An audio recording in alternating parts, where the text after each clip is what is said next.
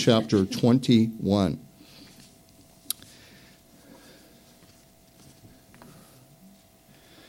Last week we saw that Jesus came and appeared to his disciples the third time after his resurrection. They're in Galilee, they're waiting for him, and yet Peter says, I'm going fishing. And so they do all night, catching nothing. They see Jesus, not knowing it's him. And he says, Cast your nets on the right side of the boat. Which is the right side? It's not right or left for us. It, it, was there. It's whichever side Jesus tells you is the right side. And we discussed that last week. How these guys were spoiled for the world, that they were they had a new journey they were taking, and it wasn't about fishing. It was about uh, it was about serving God. It was about being fishers of men. So, in verses uh, 12 through 14, he's, he appears to them and he's on the shore and he's building up their faith. And Jesus said to them as they come in with this catch of 153 fish when they'd caught nothing all night. Verse 12, Jesus says to them, Come and eat breakfast. He's got breakfast right there cooking. Yet none of the disciples dared ask him, Who are you? knowing that it was the Lord.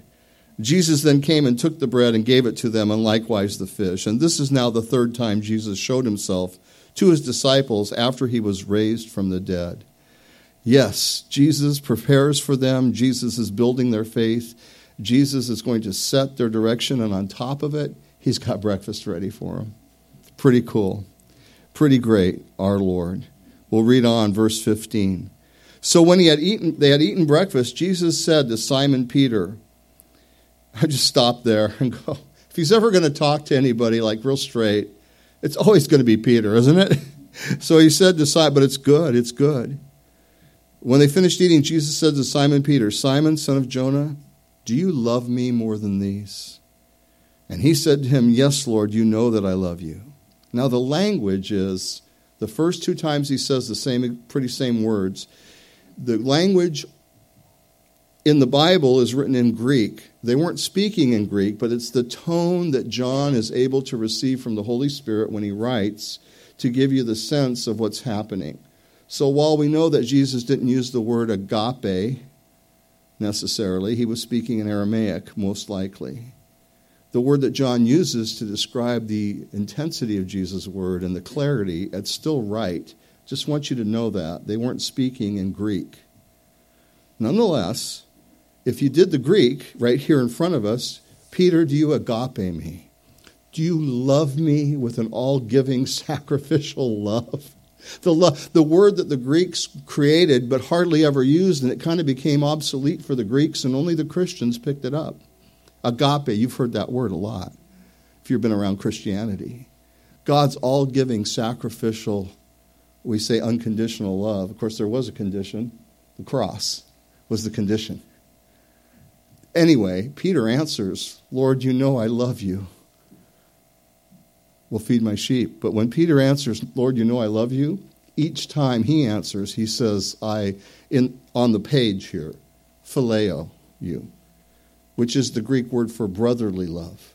A lower level, kind of like Peter's kind of found out that he's not quite so sacrificial and all giving that he can use. And, and though he doesn't, though the words may not be exactly there, when they spoke, the words are here before us for a reason because John is able to see what's going on clearly by the Holy Spirit. Peter says, You know I love you. Three times. So when they, um, second time, he said to him again a second time in 16, Simon, son, son of Jonah, do you agape me? And he said to him, Yes, Lord, you know that I phileo you. And he said to him, Tend to my sheep. He said to him the third time, Simon, son of Jonah, do you love me? Do you agape me? No, no. This time Jesus says, and if you look at the language, he says phileo. He lowers it down. He says, okay, do you love me like a brother? Peter's grieved because he said to him the third time. And that's because really it's just the word love, love, love in their language. Do you love me? And he said to him, Lord, you know all things. You know that I love you. And Jesus said to him, Feed my sheep. Listen, um, Peter has lost confidence. He had said to the Lord, I will lay white. Everybody else may give up on you. Everybody else may run from you. Jesus, you say we're all going to forsake you, but not me. Remember? You remember that. Not me. These guys may be bums, but I'm the real deal. I'll be there for you, Jesus. I'll, not, I'll go to prison for you in Luke, and I'll die for you. Jesus also said to Peter, Oh, Peter, Peter, Satan has desired to sift you. He's asked for you, that he might sift you like wheat. But I've prayed for you. And when you're converted, strengthen your brethren. Strengthen your brethren. Doesn't sound like somebody who's trying to diss their friend that's failing, is it? Even beforehand. So Peter's grieved and, and, and, you know, we might think that Jesus is taking Peter back to rub his face in it. Three times he denied he knew the Lord, right? Three times Jesus says, Do you really love me? And you might think, Oh, wow, what a way to kind of bring a guy back and make him feel the shame of his sin. Let me suggest to you Jesus isn't taking Peter back for that reason, but he knows where Peter is. And Peter is stuck. Peter's kind of stuck there. And he makes Peter face it openly, not to put his face in it, but so he can go forward. The way to get past our failures, and if you're in here today and you don't have any failures, then you actually are from another planet. and you should probably teach us, but use English because we don't know your language. If you're here without failure in your life, uh, well, you know, can I be honest? I'm going to. I don't believe you. and none of us do. No one in your life believes that you don't have any failures. We might not know them, and we don't necessarily need to. But everybody's got them. And the way to get past failure, being stuck in it, is you first you have to own it. Friends, brothers, sisters, countrymen, you got to own it.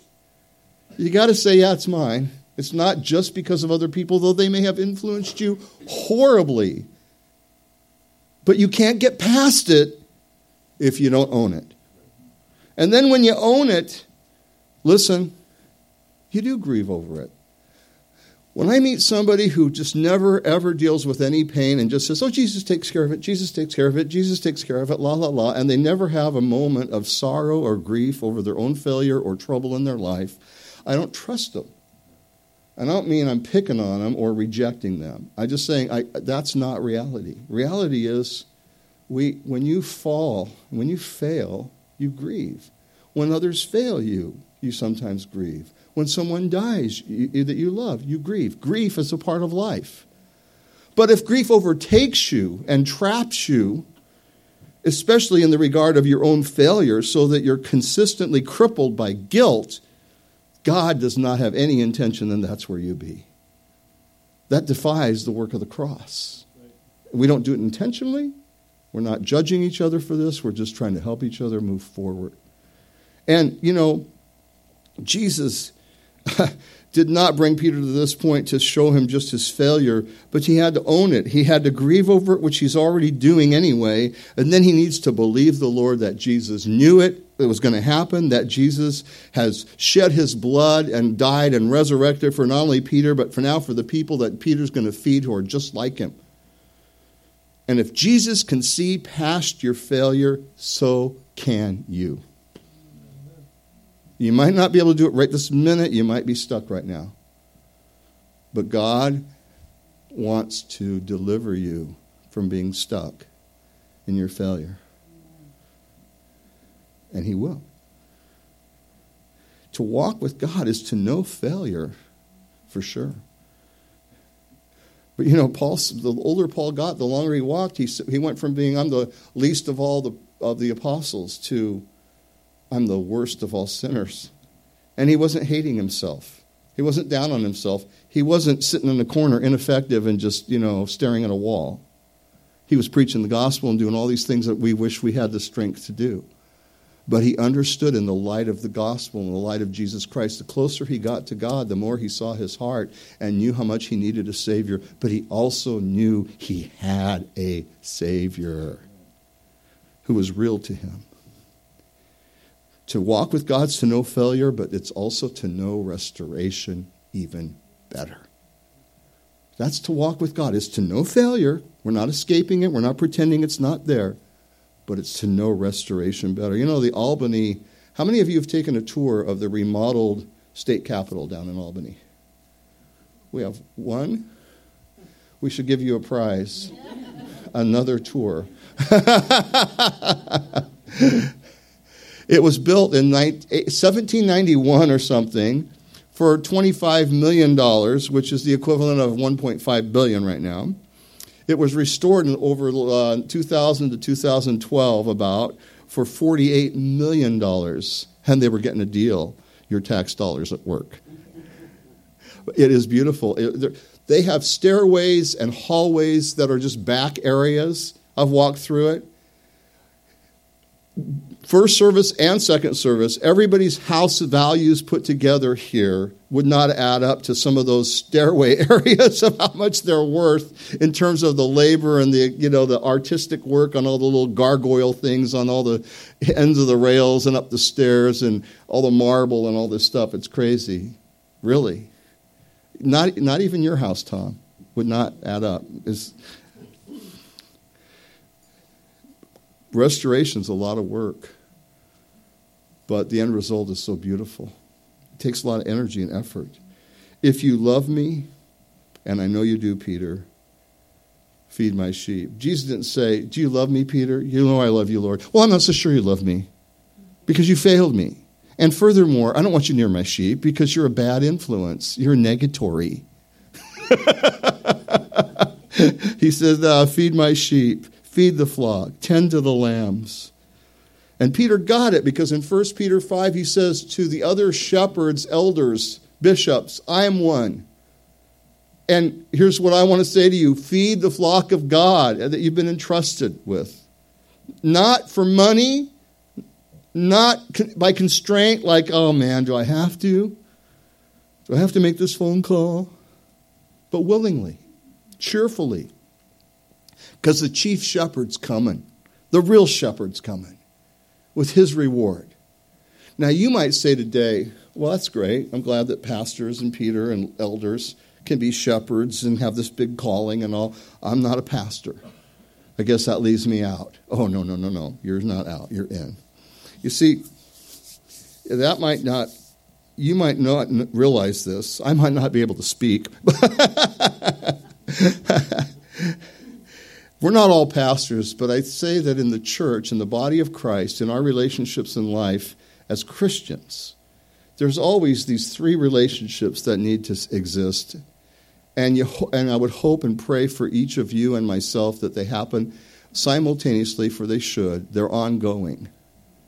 Now, you can, don't, don't measure yourself and say, I'm just out of it, but look for some direction here, okay? I'm looking for some direction, maybe an open window or the air conditioner, because it's warm in here, isn't it? Yes. Uh, most people said yes, so so maybe up here, not back there. You're going to freeze out the people at the back. If you do a window, do it over here. Okay, stay with me. Uh, don't worry, there's enough hot air going to come out. I'll warm you up. Okay, but not this. This is good word from God. Okay, I, in my opinion, this makes sense, biblical. You have three relationships. One is you have people that are ahead of you you do have people ahead of you. We all have people ahead of us.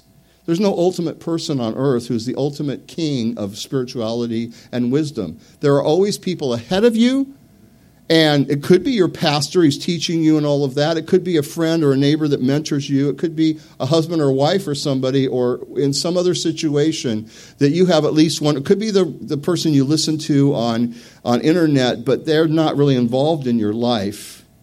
So don't just go with that. But to have people ahead of you, that, that's what, when people who are young in business, they look for a guy who's been successful. When people are young in their family, if they're smart, they look for somebody who's been successful with family. And they kind of look at their life and see, they don't try to copy everything, but they learn from them. You follow, right? We should all have somebody ahead of us that we're looking to.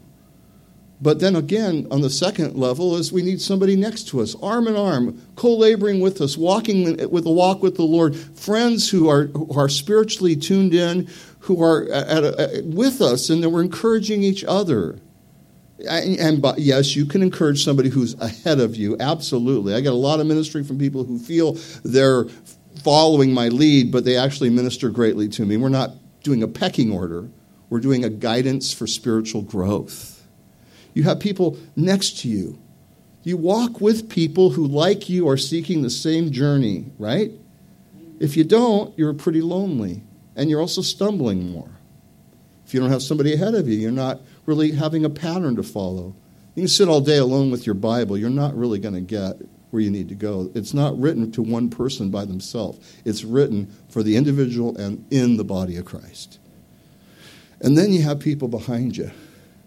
And guess what? You might not have you might not see right now in place that you have somebody ahead of you that you can look to. You might not. You might not see that you have an arm in arm person next to you to walk with you spiritually or two or three. But I guarantee you you have people behind you. You just maybe haven't turned around to look if you don't think you do. There's people coming up behind you. If you're in a family, if you got children, it's obvious. If you got younger brothers and sisters, it's obvious. But it goes beyond that. People who are on the journey, but they're shorter time or less development on their journey spiritually than you. By the way, if you get bored with Bible study, there's a reason. And it's probably because you don't have anybody you're pouring into that you need help with.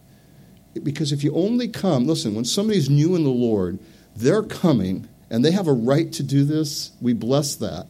Come and get filled and get helped and get strengthened and just let God minister to you. We're not asking you to be anything or do anything other than as God leads you. But you know, it doesn't very long before you start realizing you need people ahead of you, beside you, and behind you that you need. You can't just come for yourself forever. Because if you've been going to church and involved in the kingdom and it's all about what you can get, what you're going to get for you, for you, for you, you're getting stagnant. My pastor was much more aggressive than I. I'll tell you what he said. You can judge me for it, but judge him. he said it's like getting spiritual constipation. It's like you're taking in, taking in, and you're not working it through. And I don't mean to be crude at all. I'm trying to make a point, and I hope I'm not grossing you out. Because the goal here is to understand there's got to be a flow. Sea of Galilee has life in it because it's got water coming in and water going out. You go down the Jordan River to the Dead Sea, and Dead Sea has water coming in but no outlet, and it's called the Dead Sea. And that topography is a picture of our lives if it's all about me. You need people behind you. And if you have them and you get it, then you're not getting bored with Bible study because you're trying to learn everything you can so you have what you need to pass on to the person that's behind you. Your intent. If you're a note taker for other things, then you're really a note taker at church. I know some of you aren't because it distracts you to take notes. And because your pastor's all over the place, it's hard to follow, you know, crazy. Okay? But some of you, maybe you need to rethink that. Are you getting what you need out of the studies here or anywhere else? Are you hungry for the Word of God? You don't get filled up because you went to a service or heard a teaching and you don't need any more. You're constantly feeding and constantly giving. Just like if you're working your body, you're constantly eating and giving yourself strength and constantly burning it off. Okay, so we need people in front of us and next to us and behind us. So when Jesus says three times to Peter, Feed my sheep, a guy who failed as bad as you can fail as a true believer, he's a guy who's being restored as greatly as you can be. And his picture for us is valid even if you're not a pastor or shepherd. Amen? Does anybody agree? If you don't agree, just write a letter, don't scream. All right, 18 through 23. Most assuredly, I say to you, he's talking to Peter, when you were younger, you girded yourself, you got yourself dressed up, you know, pulled your belt up, and walked where you wished. But when you are old, you will stretch out your hands, and another will gird you and carry you where you do not wish. This he spoke, signifying by what death he, Peter, would glorify God. And when he had spoken this, he said to him, Follow me. Then Jesus, Peter, turning around, saw the disciple. This is the other kind of looking behind you. This is not the good one. Okay? Then Peter, turning around, saw the disciple who Jesus loved following, who also had leaned on his breast at the supper. And who's that? John, the writer of the book. And said, his best buddy, too. It says, Lord, Peter, seeing him, said to Jesus, verse 21, But Lord, what about this man? Jesus said to him, If I will, if it's my will, that he remains till I come, what is that to you? You follow me. Yeah, Peter, you're going to have critics. You know, people were going to go cock a doodle doo when he was preaching, people that were mocking the fact that Peter denied the Lord three times. You know how, what you do with critics? You outlive them. It doesn't mean you wait for you hope they die quick. when you have critics, you outlive them. You outlive their criticism. You just keep going. Take criticism that is meant to help you and don't be offended by it. That's foolish. The Proverbs are full of stories. The guy that will not receive instruction is a fool. On the other hand, you're going to have criticism that isn't meant to help you, but it's just to pull you down.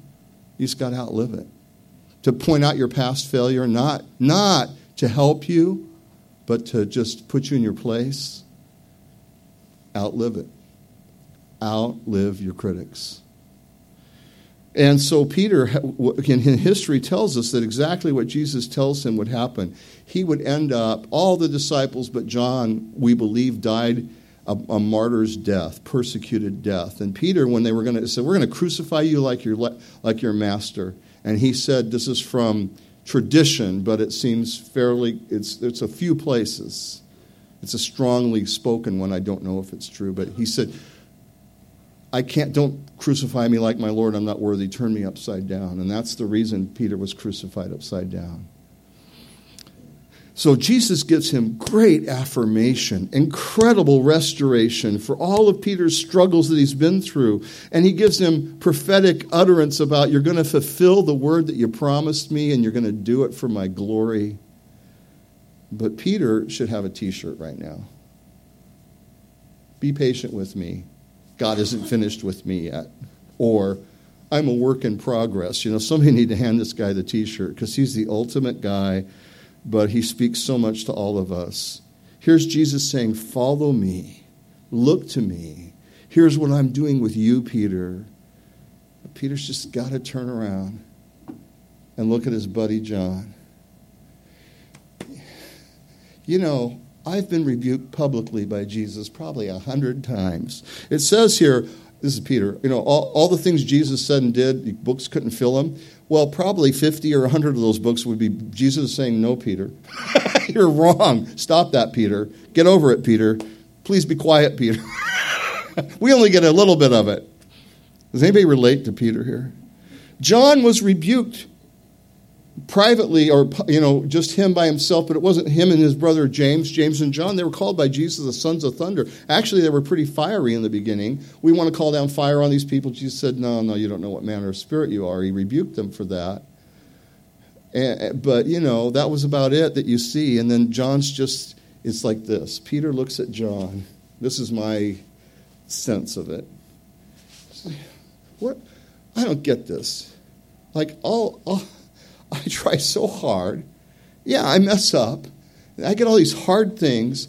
And here's this guy, John, and it's his buddy. Here's, John, John has the easy relationship with you. It's just like he's always leaning on your chest. He gets to ask you the personal questions. He's always, you know, ten, you're always tender with him. I never see him get rebuked. What about him? How come, what's the deal here?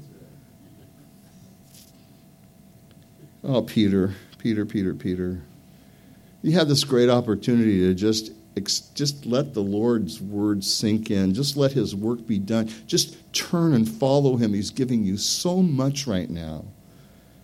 And you don't get it. And you don't get it because you're looking around at somebody else. What's God doing with him? What has God given to him? What's God going to give to him? What's God going to require of him? Look at what God's requiring of me. When's God going to require that of you? I'm watching you, and I don't see you going through what I'm going through, and I'm not real happy about it. I'm really talented and gifted, and I'm getting this. And why is this guy? He's a bum. I mean, he's a good Christian. I love him, but he's a bum. why is he getting all this? Now, I'm saying what you would never verbally say because you're all such good Christians but the attitude could be there. You know, Jesus told the story. Well, first, let me say this John 10, Jesus said, The thief comes to steal, to kill, and to destroy. There's a thief that wants to steal from you. And one of the things he wants to steal is your joy. And one of the ways he'll still steal your joy is to have your eyes on other people. It's a guarantee.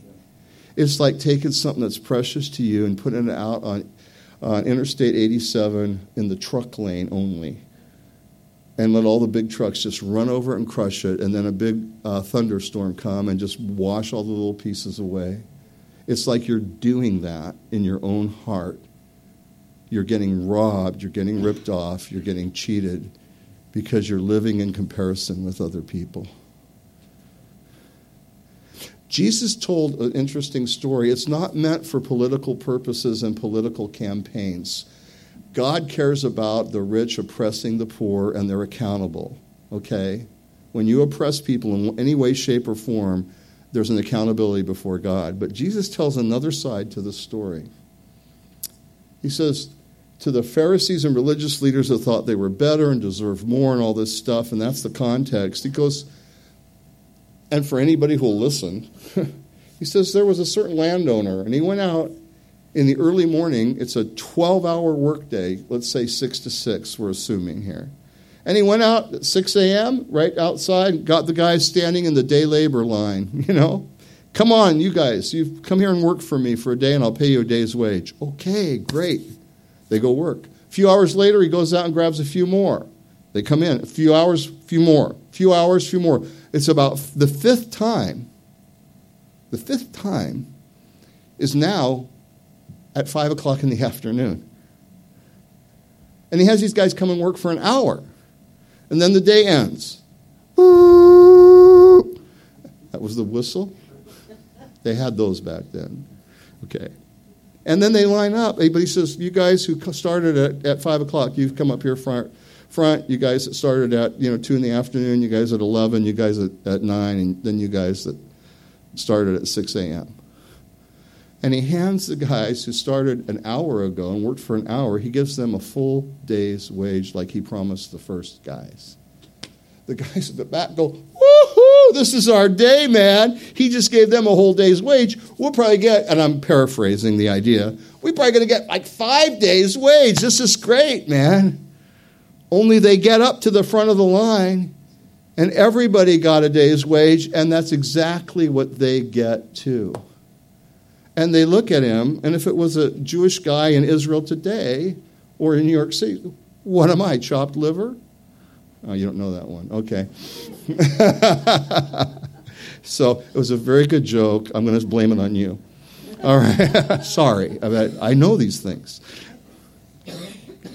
The guys go, What's this? Or in Hebrew, I guess you'll like this better because you guys like Hebrew. Mazeh. What is this? That's what mazeh means. Okay? What is this? Uh, we work the whole day long in the sun in the heat of the day, and these guys come in for an hour and you pay them the same wage you paid us? And wouldn't that be your attitude too? Doesn't that make sense to you? That, does, that, that something's wrong here?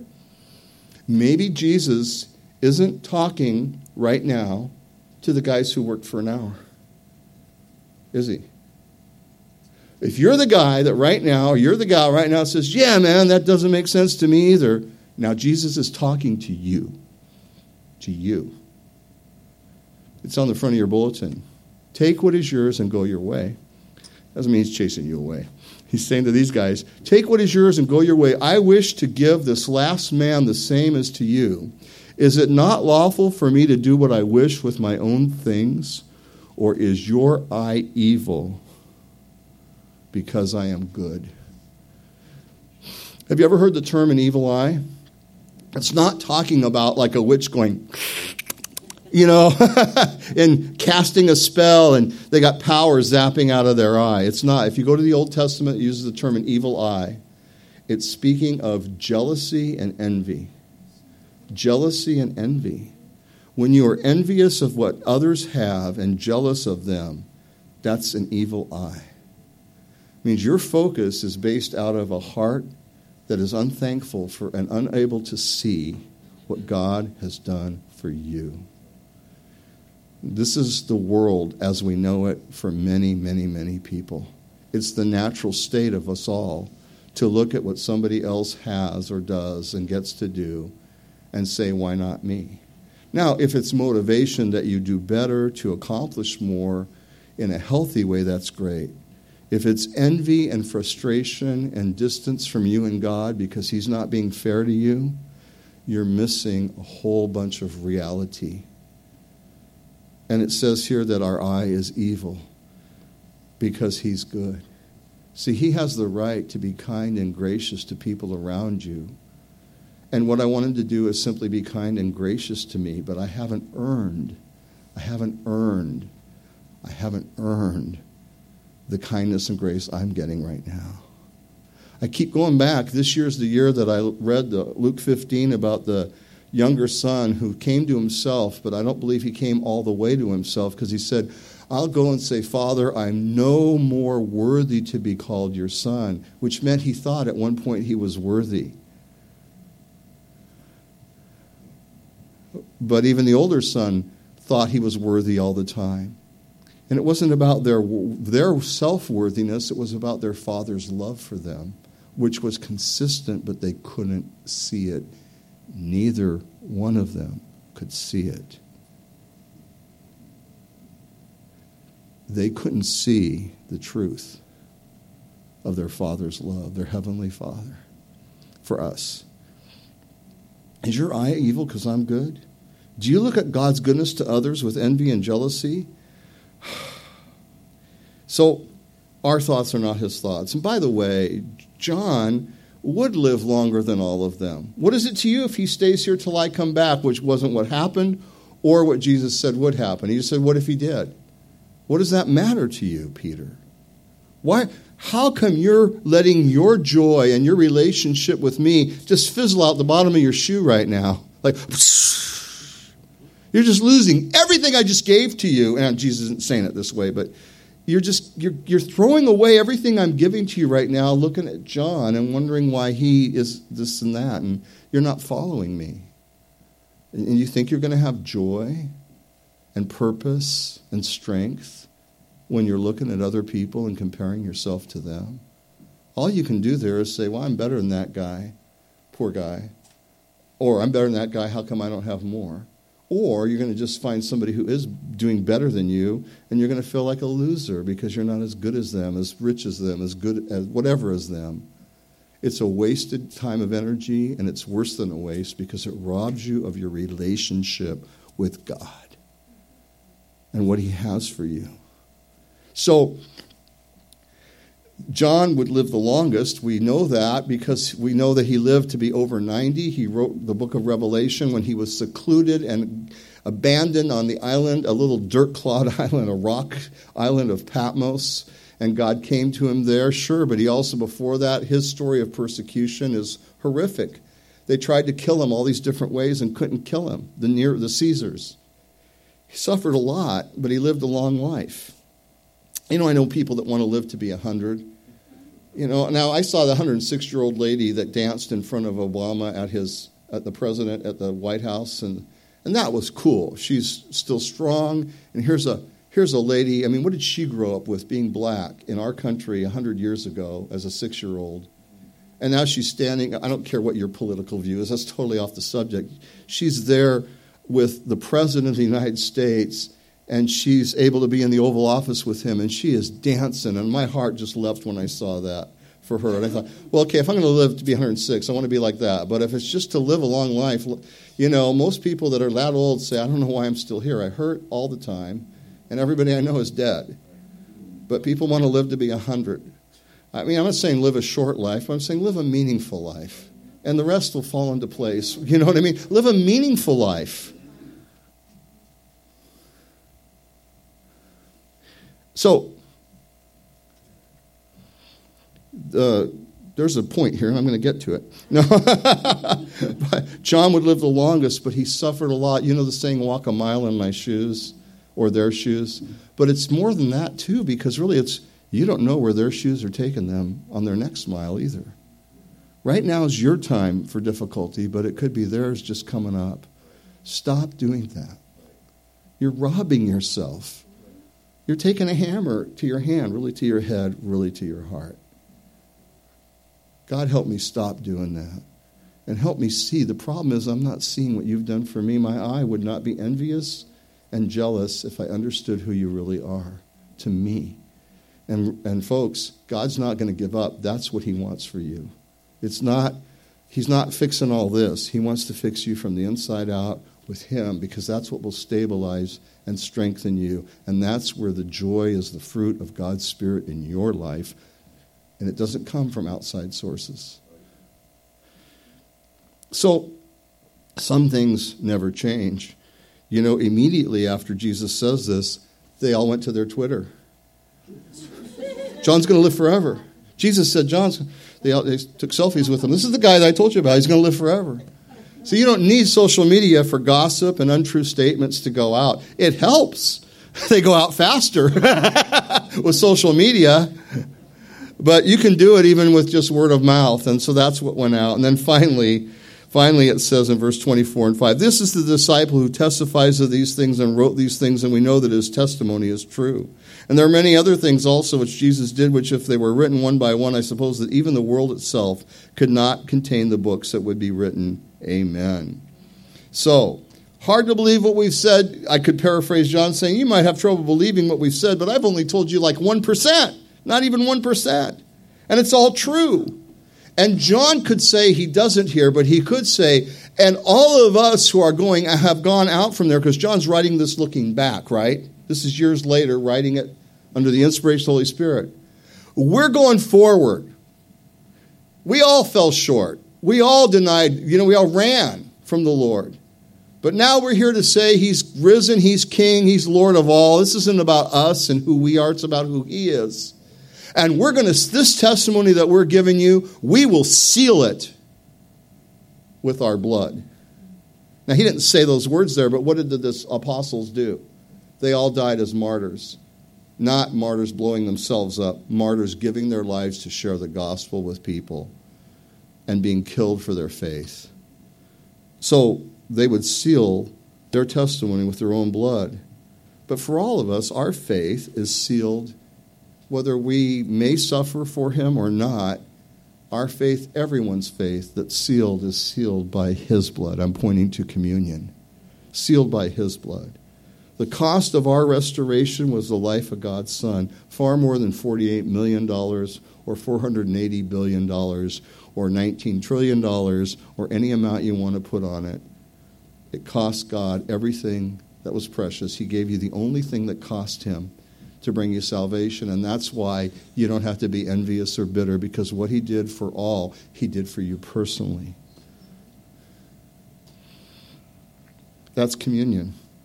God restores us by first facing our sin, maybe even taking a moment or more, needing to grieve over your sin, but then moving forward and bringing that grief to the table and laying it at the feet of Jesus. And knowing that if He can get past your failure, and He can, and He did, you can. If He can get past your failure, you can. Because you, He says to you and me, follow me. So the people ahead of you are good help, but you don't just follow them, you always follow Jesus.